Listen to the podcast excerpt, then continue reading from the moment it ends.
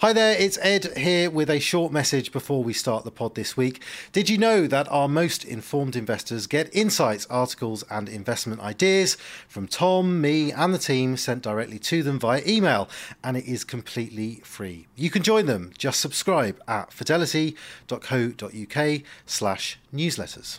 In this week's market update, stock markets continue to readjust to the new higher for longer environment, and it's a big week for central banks. Well, it's been another tough week for equity investors. The reset that began in the summer continues, and while shares are still well above the low they reached last October, they're also well below their level when the post-pandemic rally ended at the end of 2021. Having fallen by more than 10% since the July peak, the US market has fallen into the generally accepted definition of a correction. 2 years ago, the S&P 500 peaked at 4,819. It then bottomed out a year ago at 3,492 and then rallied to 4,607 by the end of July this year, within striking distance of a new high. It ended last week at 4,104, bang in the middle of the range. Shares have been drifting lower for 3 months now. It is, in fact, now becoming increasingly difficult to argue that a new bull market began last October. Rather, we look to be in the middle of a long period of readjustment to a new era of higher for longer interest rates. If you look beyond the market cap-weighted S&P 500 to the equal-weighted version that's less affected by the performance of the so-called Magnificent Seven tech stocks, the picture looks even less like a bull market. This measure has basically gone sideways for 3 years now, since investors moved on from the pandemic plunge and recovery in 2020 and 21. And if you look at small cap stocks, which tend to be more economically sensitive, shares have actually been falling for 2.5 years. And they're testing the highs that were reached in the years running up to the pandemic. If you strip out the one-off impact of the pandemic and step back to look at the longer-term picture, it's possible to argue that shares are starting to reverse their gains made during the zero interest rate era that followed the financial crisis. They're readjusting to a new phase of higher government spending, higher inflation, and so higher interest rates. That's a big shift in mindset for investors and raises questions about what is the right valuation for shares in that environment. Unsurprisingly, the ratio of price to earnings in the market has fallen back a long way from the peak level 2 years ago. At the peak of the post-pandemic rally, US shares traded on around 29 times expected earnings, which was always very stretched. At last year's low point, the ratio had fallen back to 16. It then added around 5 points during the rally from October to July and has now fallen back into the teens again. So valuations are still quite high, but they're getting back towards reasonable levels. What counts now is what happens to earnings. If they grow as forecast, then that valuation will become ever more sensible and the market can stabilise. But it's a big if ahead of what still looks like an interest rate-driven slowdown and possible recession. At the moment, the market is expecting growth in earnings of around 12% both next year and in 2025. When you consider that earnings will probably only have fallen by around 3% this year after a big rally last year, that would be a benign outcome, very much a soft landing. So it would be unwise to count on things turning out this positive, but it is possible. The current earnings season has seen around 3/4 of companies reporting better than expected numbers, despite a few high-profile tech disappointments last week. Turning to this week, the focus is all on central banks, with the Fed, Bank of England and Bank of Japan all announcing interest rate decisions. As ever, the most important of these is the US central bank's decision on Wednesday evening. Comments from Fed Chair Jay Powell just ahead of the blackout that always precedes a rate decision pointed quite clearly to no change in rates. Powell said that the Fed would proceed carefully with its future monetary policy decisions thanks to the tricky balance of risks it's currently weighing up. Inflation remains higher than the Fed wants, but it's also clear that the full impact of the last 18 months of aggressive rate hikes has not yet been fully felt, and Powell knows that there is a danger that the Fed squeezes too hard. That now looks just as likely as it not squeezing hard enough.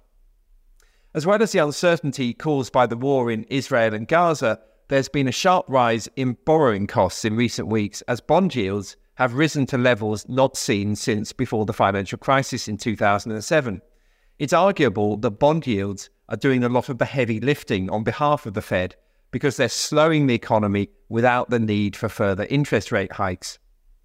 It's not wholly clear what the main driver of those higher bond yields is. On the one hand, it could simply reflect the greater than expected resilience of the US economy to rising interest rates and the assumption that inflation will stay higher for longer, keeping interest rates elevated too. But it probably also reflects concerns about the US's fiscal deficits and the belief that the US government will be forced to issue more bonds than planned. Persuading investors to buy those bonds could require higher yields to compensate them. How much further yields do or do not go will depend on when and if investors decide that the returns on offer now more than outweigh the risks. That already seems to be happening, with investors, professionals and retail investors alike starting to buy bonds in anticipation that they can lock in a very attractive yield of around 5% while they wait for falling rates to deliver them a capital gain too. All in all, it looks like the Fed is close to or already at the peak. It paused in June after 10 consecutive rate hikes before raising one more time in July. Then it paused again last time, and this week's meeting looks most likely to deliver no change again. Here in the UK, the bank faces an even tougher decision. Again, a pause looks likely when the latest rate is announced on Thursday, as the economy slows in the face of sharply higher mortgage costs and worries about a recession looming. But the job on inflation is clearly a work in progress, with the 2% target looking a long way off, as inflation has so far only fallen from the peak of over 11% to 6.7% in September. That's the highest level in the developed world and around twice the unexpectedly low rate of just 3.5% announced this week in Spain, for example. What seems clear is that interest rates here will not be coming down anytime soon. The bank's chief economist, Hugh Pill, recently likened UK interest rate policy to Cape Town's Table Mountain, with a long, flat profile in the months ahead. Britain appears to have a unique problem of persistently high inflation and persistently sluggish growth, which the bank will update on this week. In August, it suggested that growth will be just 0.5% in both 2023 and 2024. In other markets, the oil price eased back below $90 a barrel this week on hopes that Israel's weekend ground offensive would not lead to a major escalation in the conflict. The oil price moved higher immediately after the Hamas attacks on Israel 3 weeks ago, as investors weighed up concerns about the likely wider impact, in particular the potential involvement of Iran and a possible tightening of US sanctions on that country's oil production. Initial fears that the price of crude could rise above $100 a barrel again look to be wide of the mark for now, but this is obviously a very fluid situation. This week, two of the world's biggest oil companies, BP and Shell, announced their quarterly results. These will cover a period that saw a big rise in the oil price from a low of around $70 a barrel, since when production cuts by OPEC producers, even before the Israel-Gaza war, have pushed the price significantly higher. Another commodity in focus at the moment is gold. The yellow metal has proved remarkably resilient during the period of rising interest rates, which would normally act as a headwind for the gold price. Rising rates increase the opportunity cost of holding gold, which pays no income to investors. Usually, gold falls as interest rates rise. This time around, however, gold has been supported by its other major attraction to investors, its role as a safe haven during times of economic or geopolitical stress.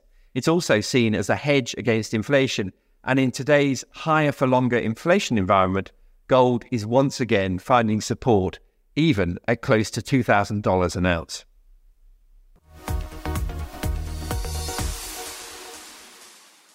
Please be aware the value of investments and the income from them can go down as well as up, so you may not get back what you invest. This information does not constitute investment advice and should not be used as the basis for any investment decision, nor should it be treated as a recommendation for any investment.